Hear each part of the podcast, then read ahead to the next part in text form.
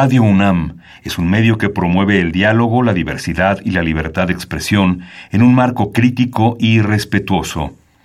Los comentarios expresados a lo largo de su programación reflejan la opinión de quien los emite, mas no de la radiodifusora. Radio UNAM presenta Al compás de la letra. Al compás de la letra. Un programa conducido por María Ángeles Comezaña.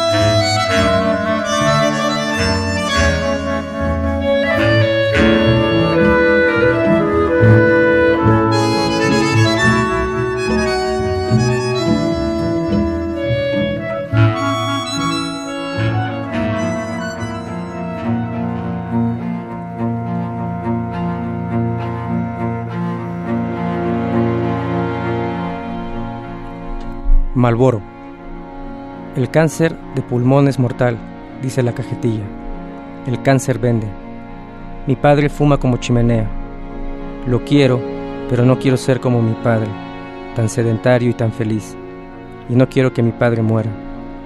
Mi padre nunca me donará su sangre, mucho menos, por mucho amor que haya, un pulmón. Nuestros pulmones valen igual a nada. Ambos tenemos humo. El suyo es doméstico, como el de una chimenea. Yo soy una fogata de neumáticos.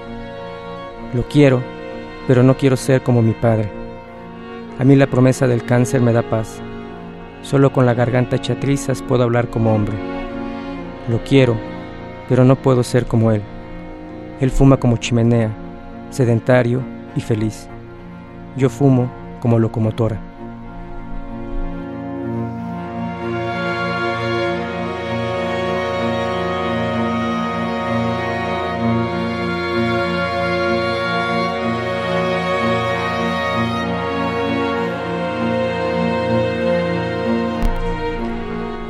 Tardes queridos amigos, un jueves más, muy muy emocionada recibo a este joven poeta Cristian Peña que nos acaba de leer este espléndido poema de su libro. ¿Cuál libro, Cristian?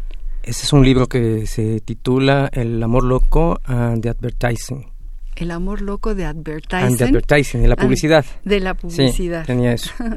Mira, es, es, un, es un poema eh, lleno de ternura, de dolor y que tiene que evoca a la palabra que has elegido para este programa. Todos nuestros queridos radioescuchas, a quienes saludamos desde aquí, porque ya sabemos que por ahí está eh, Pablo López de Tlalpan, que por ahí está Azucena, Luis, eh, Esther Valdés y en fin, gente de Chiapas. Imagínate que nos que nos están escuchando desde Chiapas, desde Morelos y estamos muy emocionados porque no estamos solos, a pesar de que aquí parece que, que, hay una cápsula, una cápsula que nos contiene, pues, pues en estos maravillosos micrófonos eh, sale la voz, sale tu voz, sale tu poesía. Y bueno, queridos amigos, tenemos un programa más. Eh, por ahí me van a traer mi queridísimo Baltasar Domínguez una hoja con los teléfonos, porque mi memoria no da para saber, eh, para decirles a nuestros radioescuchas que por favor nos llamen por ahí estará el teléfono. Ahorita se los digo inmediatamente, queridos amigos, porque no hay nada que nos guste más eh, que saber que allá están, que Pablo seguramente desde Tlalpan está escribiendo algo y que tiene que ver con la palabra que tú seleccionaste, Cristian querido. Bueno, yo eh, voy a leer eh, rápidamente algunas notas de tu semblanza para quienes estén escuchándonos y quieran saber todo lo que tú has hecho. De antemano les digo, bueno, la cantidad de premios que Cristian ha recibido es verdaderamente muy, muy impresionante. Yo creo que eres uno de los poetas jóvenes más premiados de, de tu generación, digamos, ¿no, Cristian? ¿Sí? Pues puede ser, no sé. Puede ser, puede ser. Ahí les va. Cristian Peña nace en la Ciudad de México, muy, muy, muy joven, nace en 85. Ha merecido el Premio Nacional de Poesía Ignacio Manuel Altamirano por un libro que se titula O es solo el pasado. El Premio Nacional de Literatura Gilberto Owen en 2016 por Expediente XV.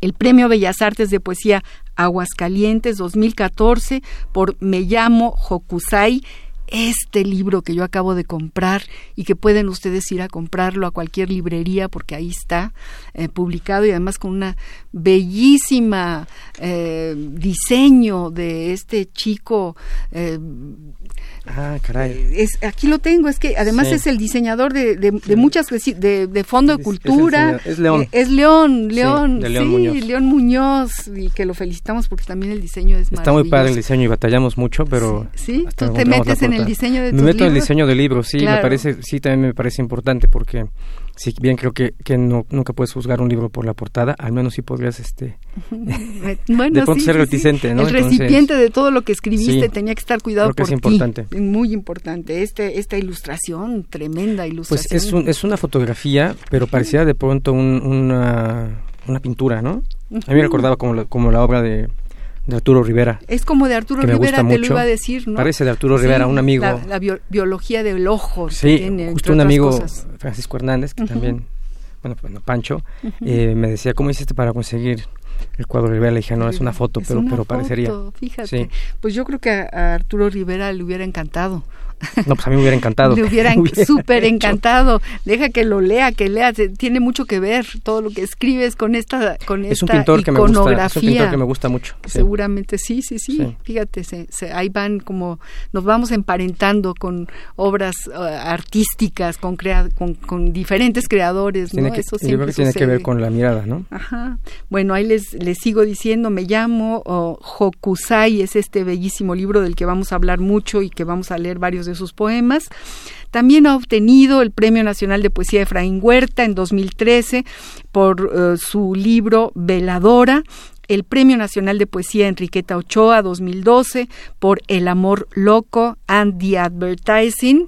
Eh, nos acaba de leer este poema Malboro dedicado a su padre eh, de este libro. El Premio Nacional de Poesía Ramón López Velarde 2011 por Heracles, 12 trabajos. El Premio Nacional de Poesía Clemencia Isaura 2011 por Libro de Pesadillas, el Premio Nacional de Poesía Joven Francisco Cervantes Vidal 2010 por Janto, bueno, el Premio Nacional de Poesía Amado Nervo 2009 por el síndrome de Tourette. Por ahí, en alguna de las entrevistas, no sé si te la hizo José Ángel Leiva o alguien, tú decías que, que, que mandabas eh, tus libros recién a, que fueran juzgados en los distintos concursos para que se publicaran, ¿cierto? Sí, para mí es, es importante. Yo creo que siempre he enviado los libros a algún premio porque eh, eh, parte, parte del, del premio justo es la edición del libro.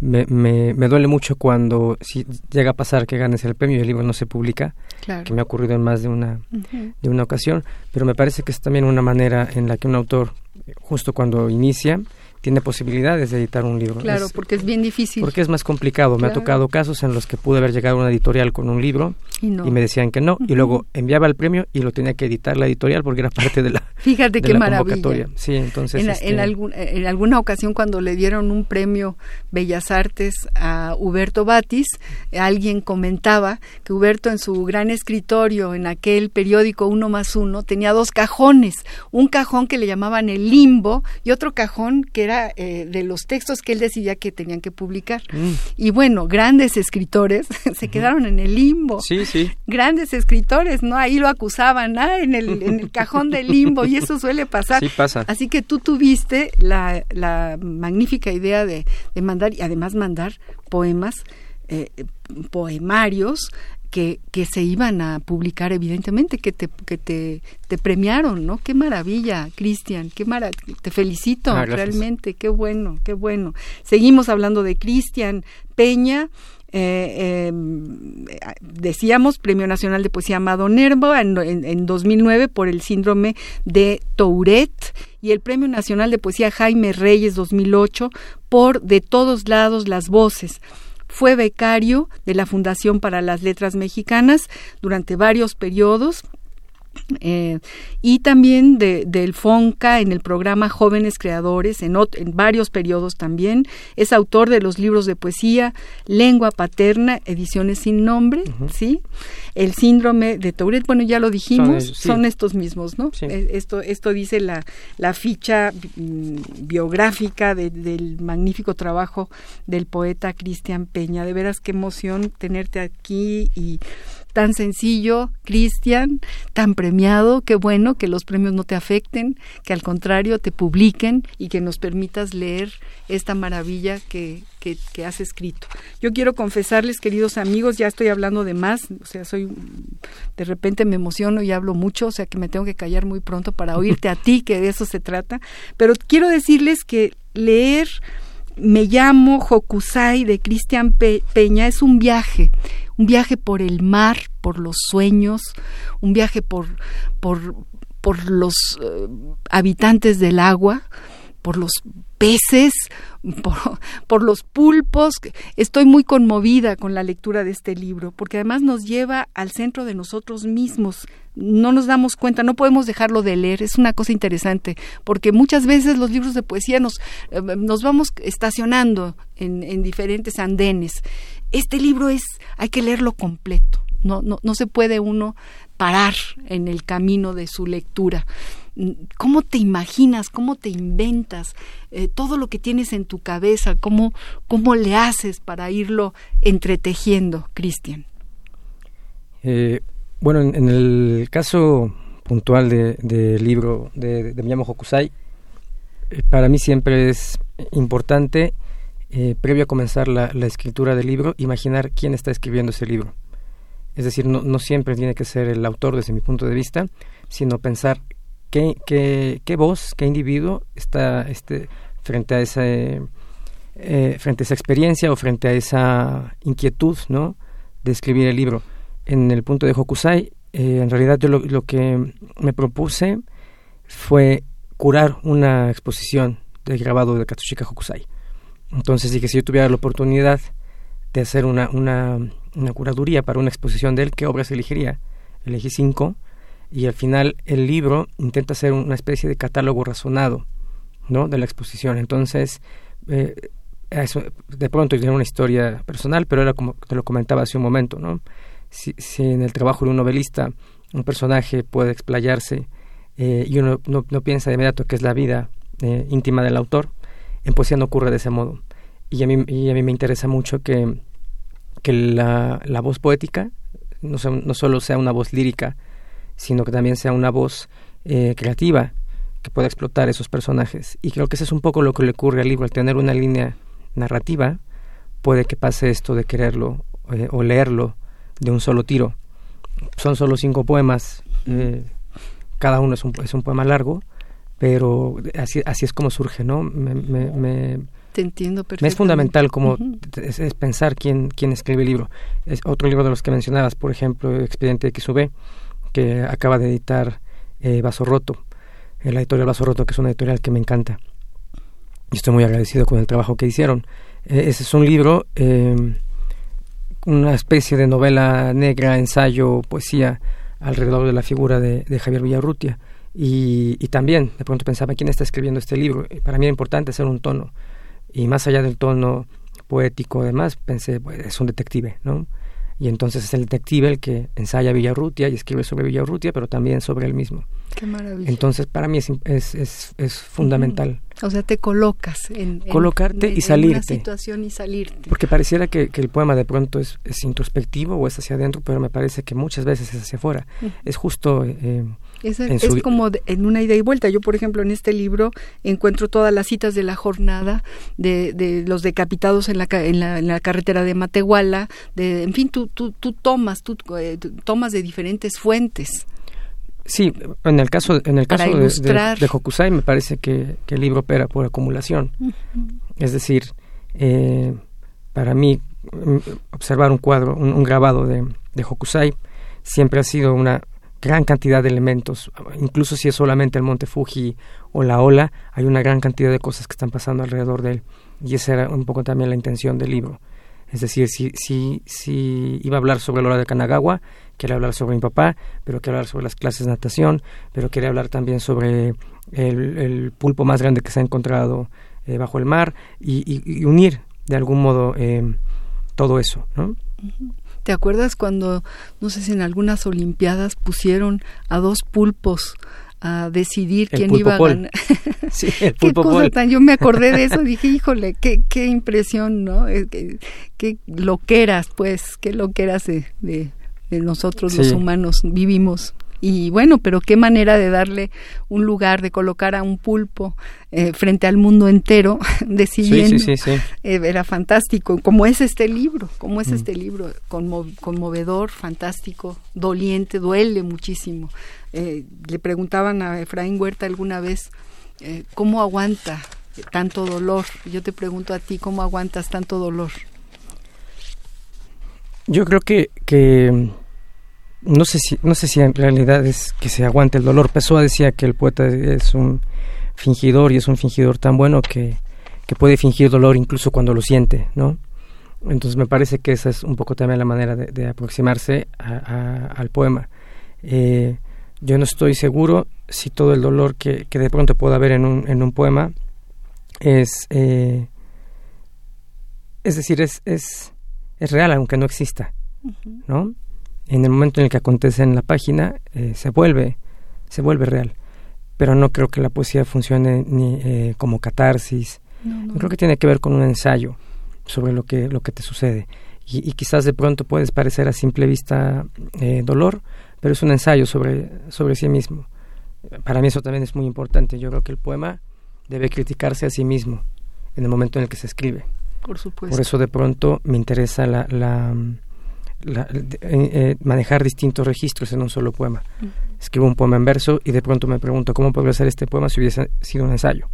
O cómo podría ser este poema si es un ensayo pudo ser un guion. O pudo ser... Y eso de pronto también se, se, conjuga en un solo poema. Por aquí dices cosas muy interesantes de, de qué cosa es escribir. Yo, te, yo anoté de, de, qué cosa es la palabra para ti. Dice, dice por ejemplo, este, Cristian, escribo, pero no soy yo quien escribe. Me convierto, línea tras línea, en otra cosa.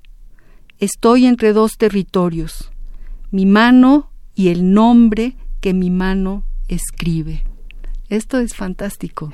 También decía, ¿no? Cardoso y Aragón, no, no, es, no soy yo el que escribe, es la poesía la que, la que me, me escribe a mí, ¿no? Entonces a, ti, tú, tú eres un, una suerte de vehículo entre las, las en fin, eh, eh, tu mano se va, se va moviendo por sí sola. Esto es muy bonito, esto que dices aquí. Yo creo que tiene, que tiene que ocurrir en, en algún punto en el que no no sé cómo no sé cómo ponerlo pero es como perder el control también de, de lo que se está escribiendo a mí este me gusta mucho por ejemplo Pascal Quignard no es un narrador eh, francés que dice que el lector eh, es una especie de vagabundo y cuando el lector entra a un libro debe vagabundear por él y no saber y no querer saber desde el inicio hacia dónde va a llegar. Yo creo que ocurre lo mismo también con quien escribe un libro justo hablando sobre sobre Villarrutia eh, nostalgia de la muerte el, el, el nocturno donde habla la muerte eh, cierra con esas líneas, ¿no? Villarruti está escribiendo, está inmerso en su nostalgia o en su dolor y de pronto él, dice eh, que las, letras que están, que están puestas sobre la página ya no son de su mano solamente, ¿no? Ah, Entonces siempre hay algo que invade. Eh, me parece en el momento de la, de la escritura. Sí, sí, sí. El nombre con el que firmo estas líneas es mi fantasma. Pongo mi mano frente al espejo, pincho la imagen con una aguja, pero el reflejo me duele en la otra mano, la de carne, la de venas y huesos. Acaricio el cabello de mi mujer con esa mano. Digo, para todos los que nos están escuchando, eh, una probadita de, de este estilo, de esta piel que nos dejas ver, que nos enseñas en tu poesía. Bueno, ahora sí ya tengo los teléfonos, queridos amigos, todos los que quieran preguntarle cualquier cosa a nuestro invitado de hoy, Cristian Peña, pueden llamarnos al 55 23 54 12. Está la línea abierta. Ya ahorita tenemos un, un recado, nos acaba de traer nuestra nuestra queridísima Rocío Pablo López de Tlalpan, que es un eh, escucha permanente, es nuestro cómplice, lo, lo queremos, le mandamos un abrazo y solamente lo conocemos por estas letras y porque sabemos que está allá del otro lado. Eh, escribe esto, dice, Flor eterna que en tu rostro florece en campos de dicha y sincera gracia, que contagia y multiplica tus dones es la coraza que nos protege para ganar todas las batallas que hay que enfrentar en la vida. Es el aire inmaculada que no mancha su plumaje en el pantano, que levantando el vuelo, que en giros el mundo lo torna suyo. Bueno, siempre lo dedica al invitado, así que está dedicado al invitado es Cristian Peña, de parte de Pablo López, que vive en Tlalpan y que le gusta la poesía y que está aquí cerquita de nosotros, así ah, que te lo doy, te lo doy a ti, Cristian, este texto de, de, de nuestro querido amigo. Queridos amigos, esperamos que nos sigan, que nos sigan eh, escuchando, que nos llamen eh, 5523 5412. Estamos en al compás de la letra. Vamos a una pausa musical y regresamos en unos momentos a platicar con Cristian Peña.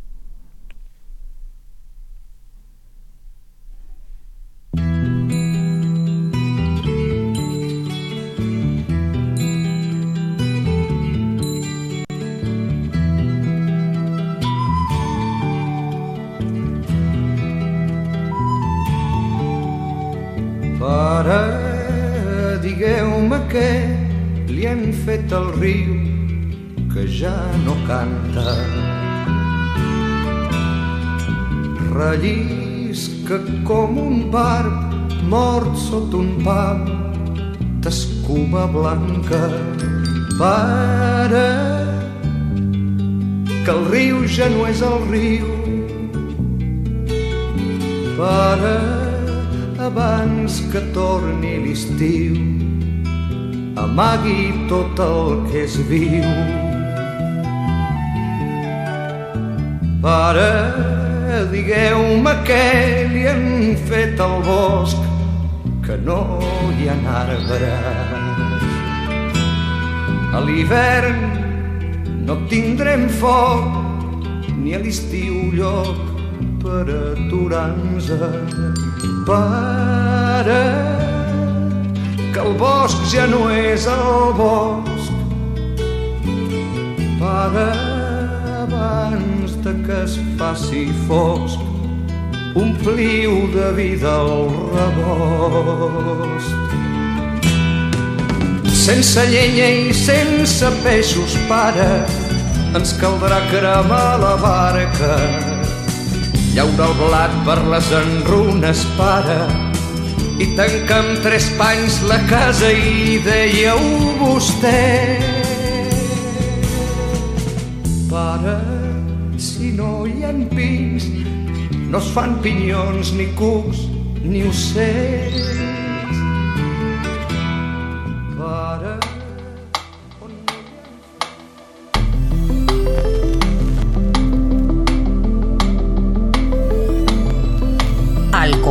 de la letra.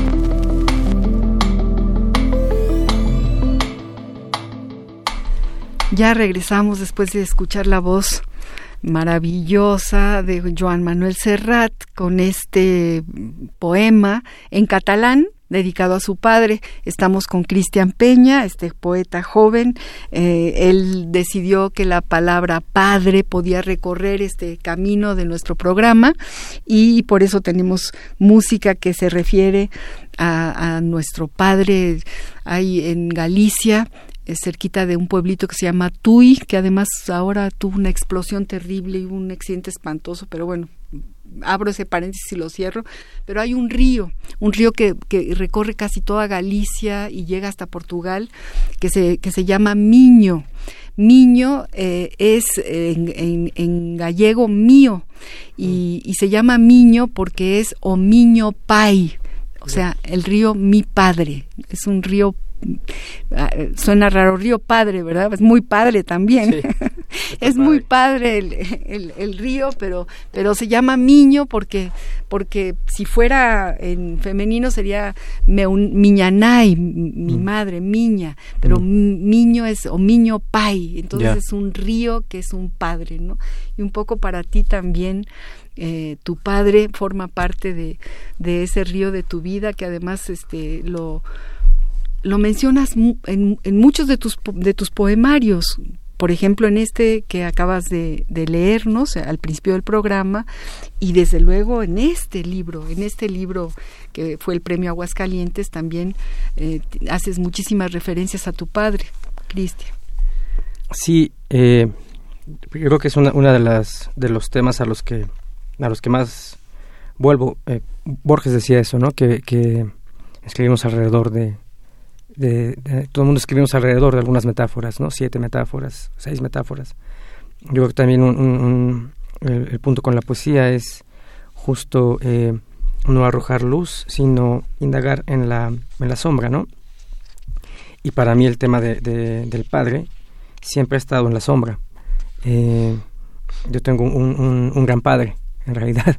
es un padre muy este, amoroso, eh, pero tenemos una, una una manera extraña de, comunicarnos o de, no comunicarnos.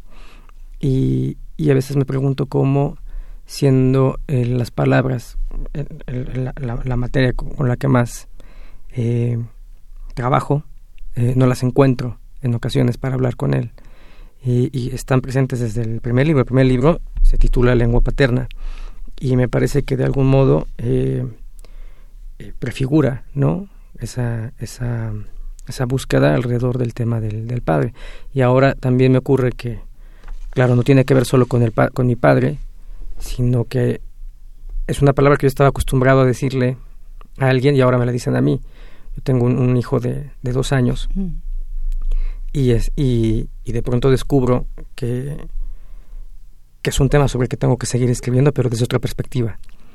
Entonces, eh, por eso elegí la palabra, porque cuando me preguntaste una palabra fue la primera que me vino a la mente y quizás es eh, la paternidad eh, tal cual, ¿no? En el caso, por ejemplo, de otros libros como el de Javier Villarrutia, me parecía extrañísimo que, que Villarrutia escribió, escribió, en realidad pues, su, obra poética es acotada, son 100 páginas, son más de 100 páginas, pero su, trabajo ensayístico eh, es, es amplio, pero habla poco sobre su padre.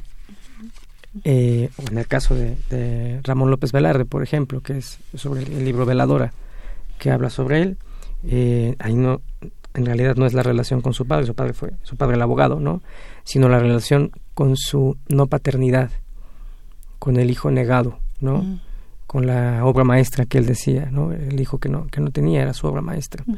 Entonces, claro, me parece que la palabra padre es importante desde su ausencia, ¿no? Desde el padre que, que, se va hasta el padre que permanece, hasta el padre que no es o que decide no, no serlo, ¿no? Siempre seleccionamos o hacemos una, una especie de, de pequeña de clavado a diccionarios para ver qué cosa dicen los diccionarios, a veces fríos, a veces dicen, hay, hay, quien dice que son los cementerios de las palabras, yo no lo creo, sobre todo si hay poetas que, que están metidos definiéndolas, ¿no? Como Pancho Segovia, por ejemplo, en el diccionario del español de México, de El Colegio de México, que siempre acudimos a él, por ejemplo, eh, en, en este caso, dice el diccionario del Colegio de México, padre, hombre o macho de los animales con respecto a los hijos o a las crías que ha tenido. Luego dos, padre de familia, el que es cabeza de su hogar. Luego tres, hombre que por haber creado, fundado o impulsado notablemente algo es reconocido como la cabeza o figura principal de cualquier actividad humana. Hidalgo es el padre de la independencia. Padre nuestro, oración que por haber sido enseñada por Jesucristo es fundamental en el cristianismo.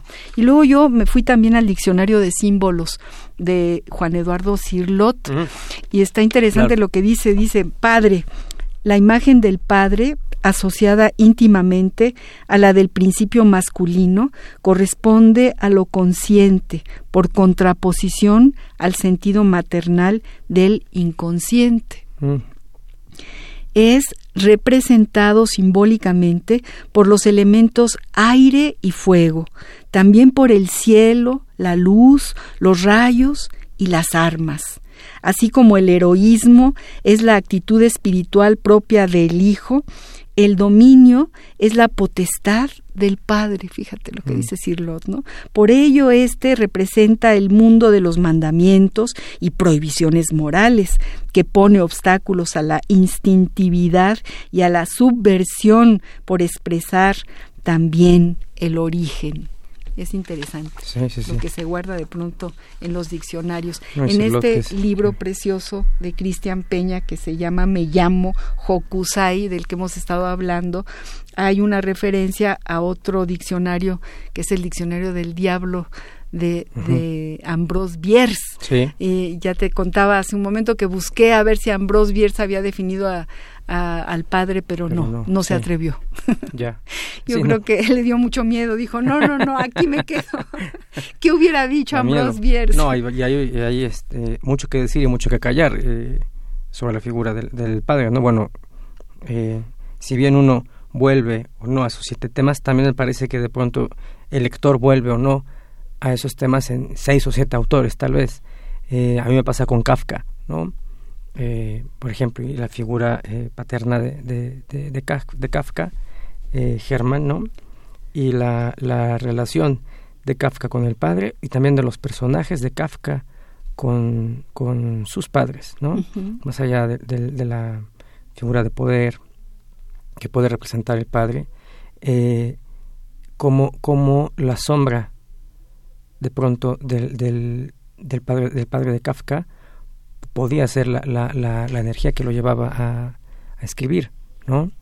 Eh, y creo que sí, eh, no es una palabra fácil de, de, abordar, pero sí es una de las, de las, palabras que al menos a mí me parece más eh, interesante y que, y que no se agota.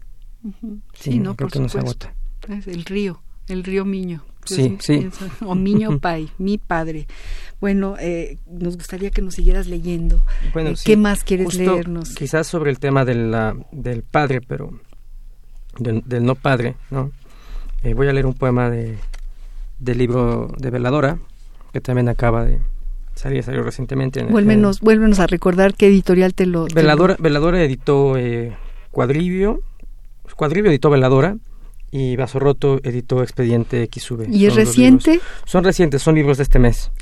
Entonces, este, la verdad es que estoy, estoy contando con ellos. Eh, Veladora es un libro sobre, aborda la figura de, de Ramón López Velarde, eh, que nunca tuvo hijos, y este es un, un, poema sobre, sobre, sobre el padre, ¿no? No estoy seguro si menciona la palabra padre, pero el padre está puesto ahí. Eh, es el poema número 12 Estoy a punto de reunirme con el hijo que no tengo. Él se ha gestado en el vacío de mis horas muertas, en mi deseo interrumpido a medianoche, en los nos de muchachas que lo han menospreciado. El soltero se casa con la muerte y el tigre se detiene a la mitad del cuarto. Voy a heredar a mi hijo el ancho de mi voz y de mi espalda, el genético mal de hablar a solas, la paternal pobreza irremediable Estoy a punto de reunirme con el odio del hijo que no tengo, con sus noches sin fiestas, sus besos no robados y su madre sin nombre ni apellido. Estoy a punto de mirarlo de frente, de encontrármelo al paso. Solo espero que no me reconozca. Ay, qué poema, qué, espléndido poema, Cristian. Pues bueno, sí es, es un es justo lo que lo reunirme con el hijo que no tengo, ¿no? Sí, me parece que en, en López Velarde era, es también eh, un tema catastrófico, ¿no? Para ser esdrújulo como, como Velarde. Eh, él decía eso, ¿no? Justo que, la, que el hijo que no tenía era la obra maestra. Y este es, el, el, poema donde Velarde habla con el hijo, con el hijo no tenido. Y, me gustaría leer otro donde el que habla es la obra maestra. Es decir, el que, aquí el que contesta es justo ese, ese hijo que, que Velarde no, no tuvo. No tuvo. Y el poema se titula La obra maestra. No bastó que negaras mi existencia. Crecí dentro de ti. Soy tu silencio. La mugre que hay debajo de tus uñas. Las noches que no duermes y el miedo a confesar que fracasaste. Bienvenido a lo negro. Aquí no necesitas persignar tus pecados. No necesitas ojos. No hay que ver. No te hace falta lengua aquí abajo. Aquí el Señor es sordo. Aquí estamos los póstumos los inconclusos, los no nacidos, los jamases. Abre los brazos a tu nueva fe. Bienvenido a lo negro más oscuro. Ay, Cristian, Cristian, qué poemas. Además, qué conversación entre los dos, ¿no? Qué, qué respuesta, qué enorme respuesta. Pues sí, es, es eh, el, el, libro tiene esta sección que se llama López Velardianos y son poemas escritos desde la periferia de López Velarde, con los, las personas, los personajes que tenían que ver con, con su vida, y, pensaba que, que, valía la pena escribir algo sobre lo que él escribió, eh, sobre un tema que él abordó mucho. Y eso me refería con, con la palabra padre, ¿no? Eh, y que me parece que ocurre con, con la palabra que, podamos elegir. Sí, eh, sí, sí, sí. Puede tener. Puede viajar de, a, donde sea. Tú hablas del río, ¿no?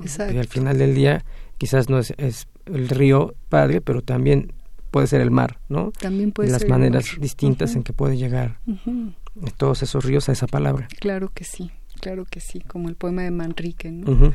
No, bueno, estamos hablando con Cristian Peña, un joven poeta magnífico, estamos muy conmovidos, queridos amigos, para quienes quieran preguntarle algo a Cristian o llamarnos o, saludarnos, eh, los el teléfono en cabina en este momento es el 5523 5412 Facebook Radio UNAM, Twitter arroba Radio UNAM, para quienes quieran mandar algún mensaje a este programa, al compás de la letra. Vamos a una pausa musical, eh, también tiene que ver con, con, con el padre, vamos a oír a Paco Ibáñez y escuchen, escuchen esta música que también es entrañable como todo lo que estamos escuchando de Cristian Peña.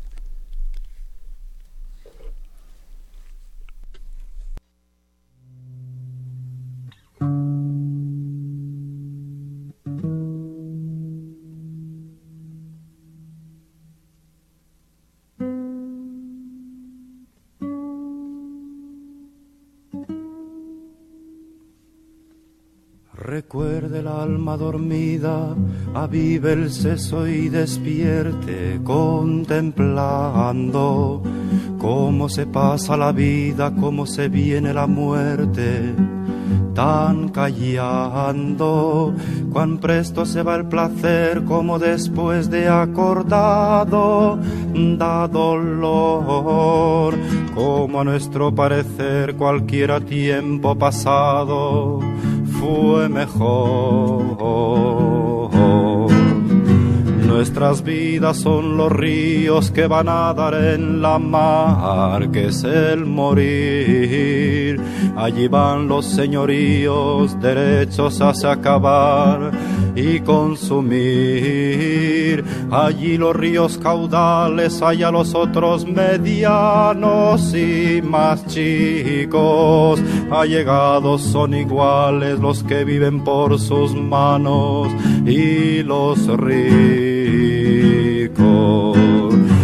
Este mundo es el camino para el otro que es morada sin pesar.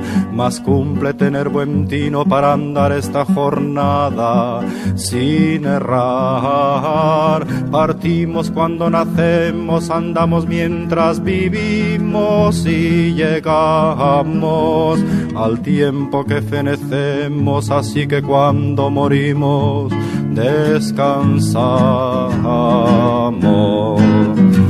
los placeres y dulzores de esta vida trabajada que tenemos no son sino corredores y la muerte la celada en que caemos, no mirando a nuestro daño corremos a rienda suelta sin parar, desde que vemos el engaño y queremos dar la vuelta, no hay lugar. heart Esos reyes poderosos que vemos por escrituras ya pasadas, con casos tristes y orosos fueron sus buenas venturas trastornadas. Así que no hay cosa fuerte que a papas y emperadores y prelados.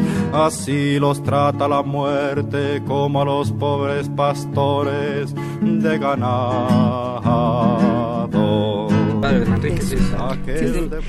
Ay, estamos, estamos, este, ay, platicando, escuchando a la, voz de Paco Ibáñez Coplas por la muerte de su padre, de Manrique, de Manrique, que, que es un poema también dedicado al padre y al río, y estamos hablando de, de, de este río gallego que atraviesa Portugal y que llega al mar, al Atlántico y que es eh, también muy impresionante que tenga que ver con, con el hilo del padre, con la línea de todo lo que nos estás contando, Cristian Peña, de tus libros, de tus poemas. Acabamos de recibir un recado muy emocionante que agradecemos muchísimo y lo agradece mm, Cristian y lo agradezco yo. Jesús Reyes de la Álvaro Obregón dice felicito y agradezco al invitado, se me eriza la piel cuando declama sus poemas para que siga erizándose la piel de quienes nos escuchan. Te pedimos que nos leas más cosas, Cristian, de tu libro este, premiado Aguascalientes, eh, Me llamo Hokusai. Eh, es como te decía, son, son solo cinco poemas los que componen el libro. En realidad voy a leer fragmentos del primer, del primer poema que está que, gira alrededor de la, de la figura del padre. Eh, voy a leer un fragmento pequeño. Los ahogados son azules y bellos. Solo una vez mi padre dijo eso. Mi padre me heredó este color de ojos, azul para mirar el mar de cerca, para no temerle, para sobrevivir. Un color que coincida con lo inmenso, que tenga en la mirada la fuerza de una ola. Hay olas que rozan el cielo con su cresta, olas como crestas de gallos que rozan el cielo con su canto. Hay olas que devienen en gritos y arrasan con todo lo que tocan hay olas que devienen en muerte. Hay padres como olas que arrasan todo a su paso, padres como catástrofes naturales cuya lección es sobrevivirles. Hay padres que dicen solo una vez una cosa con voz de tromba y moridero. ¡Ay, qué poema! ¿Y si te heredó el color de tus ojos? ¿O tú lo heredaste más bien? En realidad los ojos son de mi abuela. Son de tu abuela. Pero a mí me gusta pensar que son de mi papá. Sí, seguramente, bueno, en la genética de tu papá estaban esos ojos. que nos parecemos. Hace, hace, hace tiempo encontré una foto de él, hace ya muchos años, cuando iba en la secundaria, un álbum fotográfico que tenían en la casa. Y recuerdo que yo me acababa de hacer unas fotos para la secundaria, ¿no? En blanco y negro, en tamaño infantil. Eh, y fue rarísimo porque cuando vi eh, su foto puesta en el álbum y vi la mía, eh, dije sí, en efecto. Es mi papá. Eh, nos, nos, parecemos, sí, sí. Muchísimo. Creo que, ahí, creo, creo que ahí fue también que de pronto dije, claro, Tú hablas mucho de los fantasmas, me impresiona mucho, a mí me, me, dan mucho miedo los fantasmas, los míos sobre todo. Y cuando leí tu libro, que tuve que leerlo al fin, hasta el final porque no me permitió tu libro dejarlo de leer ni un instante. Mm. Yo quería salirme, ya no quiero seguir y no podía, tu libro no me lo permitía. Entonces, hablando de los fantasmas, eh, cuando nos miramos a veces en el espejo y sobre todo cuando somos mayores, yo ya soy mayor, muy mayor, mucho mayor que tú, yo a veces me veo en el espejo y digo, ay, ahí está mi mamá, ahí está el otro fantasma, ¿no? Mm, eh, y, lo mismo te pasa a ti con la fotografía de tu papá. De pronto ahí se ve reflejada eh, toda la vida, toda la vida, porque no nada más es eh, la parte formal, digamos. no, son los ojos. No, es la expresión, es algo, es el fantasma, es el tercero. Tú hablas de un tercero, ¿no? Cuando hablas de que no somos dos, sino somos tres. Y, es, es ese, ese duende, ese tercero, ese fantasma que aparece en el espejo, en la fotografía, Sí. Sí, hay una parte del libro que habla sobre la... que es a, es a partir justo de un grabado de, de Hokusai, que es el fantasma de Koha Koheiji. Y era un fantasma que se aparecía a su esposa y de, quitaba con los dedos el mosquitero para observarla, porque aparentemente le había sido infiel. Entonces Koha Koheiji muere y vuelve a buscarla todas las noches para cacharla, ¿no? Por eso esa, hay una mezcla entre eso, el fantasma de Kohada Koheiji y, y los tres los tres corazones del pulpo. ¿no? Sí, Por eso es, que me hay un que tiene que dice, dice siempre seremos tres, así se hace el amor entre fantasmas, ¿no? Tiene que ver con eso, que los pulpos tienen tres corazones. Me parece que es la capacidad de asombro cuando de pronto hay cosas que, parece, que parecen que, que son casi como un dato de un programa, eh, no sé, como, como de un programa que habla de la naturaleza o, lo que sea, pero la poesía puede estar ahí. Me acuerdo que después de leer, este, una, en una ocasión leyendo en, en, Cuernavaca, no recuerdo dónde era, el, el poema justo de los pulpos, eh, había una chica embarazada de gemelos, ¿no? En la lectura. Y no recuerdo si fui yo o alguien que dijo, eso también es un pulpo, ¿no? es lo más cercano a tener tres corazones en un cuerpo. Totalmente. Y este y esas son como de pronto las cosas que me que me, que me, que me asombran. Me ¿no? impresiona, vino una chica que en este momento no recuerdo su nombre, poeta también, y eh, escribió un poema a su madre donde decía, fuimos el mismo cuerpo alguna vez, Claro. ¿no? Sí, Entonces claro, es claro. esto, a partir Que ese es el vínculo estás- justo con la, con la madre y es el vínculo. que no no está siempre con el padre, Claro. ¿no? Y yo me doy cuenta justo ahora también lo que te comentaba, ¿no? Al, al, al, al verlo, al, al, estar con mi hijo, eh, me doy cuenta que también hay un hay un esfuerzo en, en, en fortalecer ese vínculo, ¿no? Y hablo mucho con él, quizás esa es la persona con la que hablo más últimamente y ya debe estar harto ¿no? No creo. de mí, pero pero me gusta mucho hablar con él. Supongo que habría que preguntarle a él. Habría que ¿eh? preguntarle a él. Así que no adelantes vísperas. Sí, sí, sí. Nada más escúchate a ti Ya. y ya con eso te respondes. Aquí hay otro otro fragmento que, el- que me permito leer de este libro, me llamo Hokusai, de Cristian Peña, que dice así, mi padre morirá al grito de tierra a la vista, mi padre morirá por propia voz. Mi padre trabaja en una oficina, lleva ahí más de 30 años y es como si solo hubiera pasado una hora dentro del agua. Gana 15, tal vez 20 mil al mes, tal vez 25, no lo sé. Nunca hablamos de eso, no importa. Mi padre se ahoga en ese empleo, se ahoga en ese mar, fumando dos cajas diarias de cigarros, sin mentol, sin filtro, sin tabla de salvación, sin chequeo salvavidas, chaleco salvavidas, perdón. Una ola de 50 metros de altura rompe los vidrios de la oficina de mi padre y arrasa con todo, lo sepulta bajo el agua, lo ahoga hasta volverlo bello y azul. Es una, una cosa que, que te sale, de la arrancas de una raíz, es, es impresionante. Me, me, ocurre y creo que justo tiene que ver eh, a partir de, que he estado leyendo otra vez, ¿no? Eh, cosas sobre el padre. Acabo de leer un- una novela de un narrador chino que se llama Yan Lianke, que es, un, es una gran novela. La novela se llama El sueño de la aldea Ding. Y, y es en realidad un libro sobre la relación de un padre con sus hijos. Y de pronto me pasa que pienso que quizás la recurrencia de escribir sobre el padre no es solo escribir sobre el padre, sino sobre la ausencia del padre. Yo he tenido a mi padre desde que tengo memoria. Y hay libros, ¿no? Algo sobre la muerte del, del mayor Sabines, Sabines. coplas a la muerte de mi padre, que escriben sobre el padre en la ausencia del padre. Y creo que de pronto escribir, bueno, en mi caso, ¿no? Tanto sobre el, pa- el padre es quizás prepararme para ese golpe, ¿no? Es quizás prepararme para la, para la ausencia de, de- del padre. La verdad es que es, sí es algo que, que, que creo que le ocurre a más de una persona, ¿no? Eh, un escenario que resulta aterrador, pero creo que, que quizás algo, algo de eso ocurre cuando escribo sobre, sobre el padre, sobre la paternidad. Eh, es ese miedo, Pues sí. Y ese no esperar es, es, también una, una manta de protección, ¿no? Para, para, ese, para prever eh, la profundidad de ese dolor, ¿no? Aquí lo resuelves, lo, lo resuelves. Para mí, por ejemplo, mi padre desgraciadamente ya no vive, tendría ahora 105 años, mi padre un revolucionario español impresionante, y también ese, esa herida, ese dolor, ahí está, ahí queda, pero es parte de mi vida y es parte claro. de, de, exacto. Porque de pronto los padres eh, son una cosa muy personal, ¿no? Es una cosa muy íntima, cada quien tiene una, historia detrás de su padre, pero creo que la poesía eh, atiende a que ese padre pueda ser un padre inmediato, puede ser un padre que no necesariamente eh, precise de esos detalles, ¿no? Para sí o de, o de, o de la o de la experiencia del, del, del, poeta para que los demás lo sientan como padre, lo sientan cercano.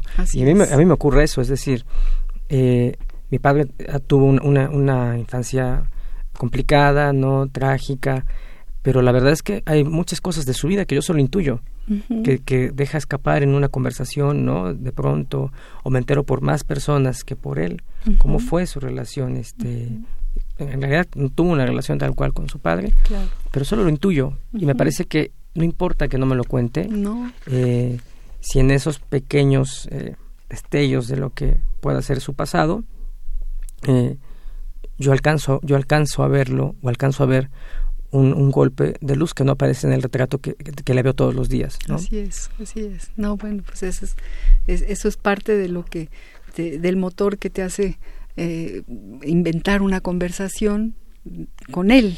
Aquí estás, te está hablando y le estás hablando. ¿Vas a leer alguna cosa? ¿Vas a, vas no, sé si querías que Déjame que yo lea. Vas a cerrar. Nos faltan cuántos minutos? ¿Cuatro minutos? ¿Cinco minutos? ¿Tres minutos? Bueno, rápidamente tres minutos. Ese, ese va a salir. Pero yo quiero leerles rapidísimo, eh, un poco eh, saliéndonos de, de el padre, aunque tiene que ver con, con el padre todo este libro, lo que dice Cristian Peña de él mismo. Él, él dice, me llamo Hokusai y también Monte Fuji, tierra en los párpados, atardecer poniéndose en mis ojos, nieve como la caspa de los árboles.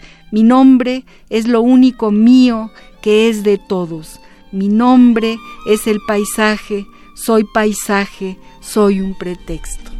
Ah, qué bonito es eso. No, quería, no me aguantaba. No, está, gracias. Sin, leerlo. Ahora vamos a terminar este programa que de veras ha sido muy entrañable tenerte. Primero agradeciéndote a ti que hayas estado aquí, Cristian, de verdad. Nos sabe a poco, nos sabe a poco. Queremos saber más de ti, queremos leerte más, queremos que regreses. Gracias por estar aquí. Yo agradezco mucho la invitación y haber estado aquí. Este, me gustó mucho la dinámica, me gustó mucho hablar de una palabra, porque quizás de pronto eso es la poesía, encontrar una palabra y repetirla hasta el cansancio o hasta que ya no exista ninguna otra, ¿no? Así, creo que puede ser eso. Yo creo que sí. Y bueno, me despido también de don Agustín Mulia y le agradezco su apoyo en los controles técnicos. Rocío García, gracias por toda tu ayuda. Eh, Baltasar Domínguez, eh, el, el el productor del programa, muchas gracias. Y también tenemos a, perdón, Alejandro Guzmán, gracias Alejandro por estar aquí, por ayudarnos. Gracias a todos los que nos están escuchando. Terminamos con un bellísimo poema de Cristian Peña. A todos, gracias por escucharnos en Al compás de la letra. Mi padre quedó huérfano a los 12 años. No sé si sabe nadar, nunca me enseñó a hacerlo. Recuerdo que en el mar mi padre se metía en las olas hasta que éstas le cubrían medio cuerpo. Luego comenzaba a ladrar a ras del agua, imitando a un perro o el aullido de un lobo marino. Le gustaba jugar de esa forma, esa era su magia. Su cuerpo a medio mar era como una panorámica del monte Fuji, al menos a lo que yo conozco como una panorámica del monte Fuji, la que he visto en las estampas de Hokusai. Mi padre es una montaña de oriente. Ahora sus nietos crecen a sus faldas como árboles saludables. A mi padre le gusta la voz de Marvin Gaye. Mi padre hoy es el abuelo que yo no tuve. Su cabello ha empezado a encanecer como si de pronto nevara en la cima del monte Fuji. Su ladrido marino se ha atenuado con el humo del cigarrillo que frecuenta con devoción desmedida. Yo también fumo, por cierto. Pequeñas, pequeñísimas fumarolas comparadas con la lluvia de fuego que exhala mi padre. Mi padre pasó de monte a volcán. No le temo, no quiero que muera. Me enseñó a no temer a la muerte me inscribió a clases de natación para aprender a respirar, para sobrevivir. No sé si la frase los ahogados son azules y bellos se le ocurrió a él o si la escuchó en algún documental narrado en otro idioma o es fruto de la inspiración fugaz del conductor de un noticiero, pero esa frase es suya y es mía y de todos los que creen que la belleza también es disciplina. Ay, qué belleza. Con esto acabamos este programa maravilloso con Cristian Peña. Gracias de nuevo, Cristian. Gracias de verdad por tu poesía, por cómo escribes, porque sigas nutriendo la, la, vida tuya y la de los demás con esta poesía mayor, magnífica. Yo también te premio desde aquí. No, pues gracias a ti. Gracias, Cristian. Gracias. Radio UNAM presentó Al compás de la letra. Al compás de la letra. Un programa conducido por María Ángeles Comezaña.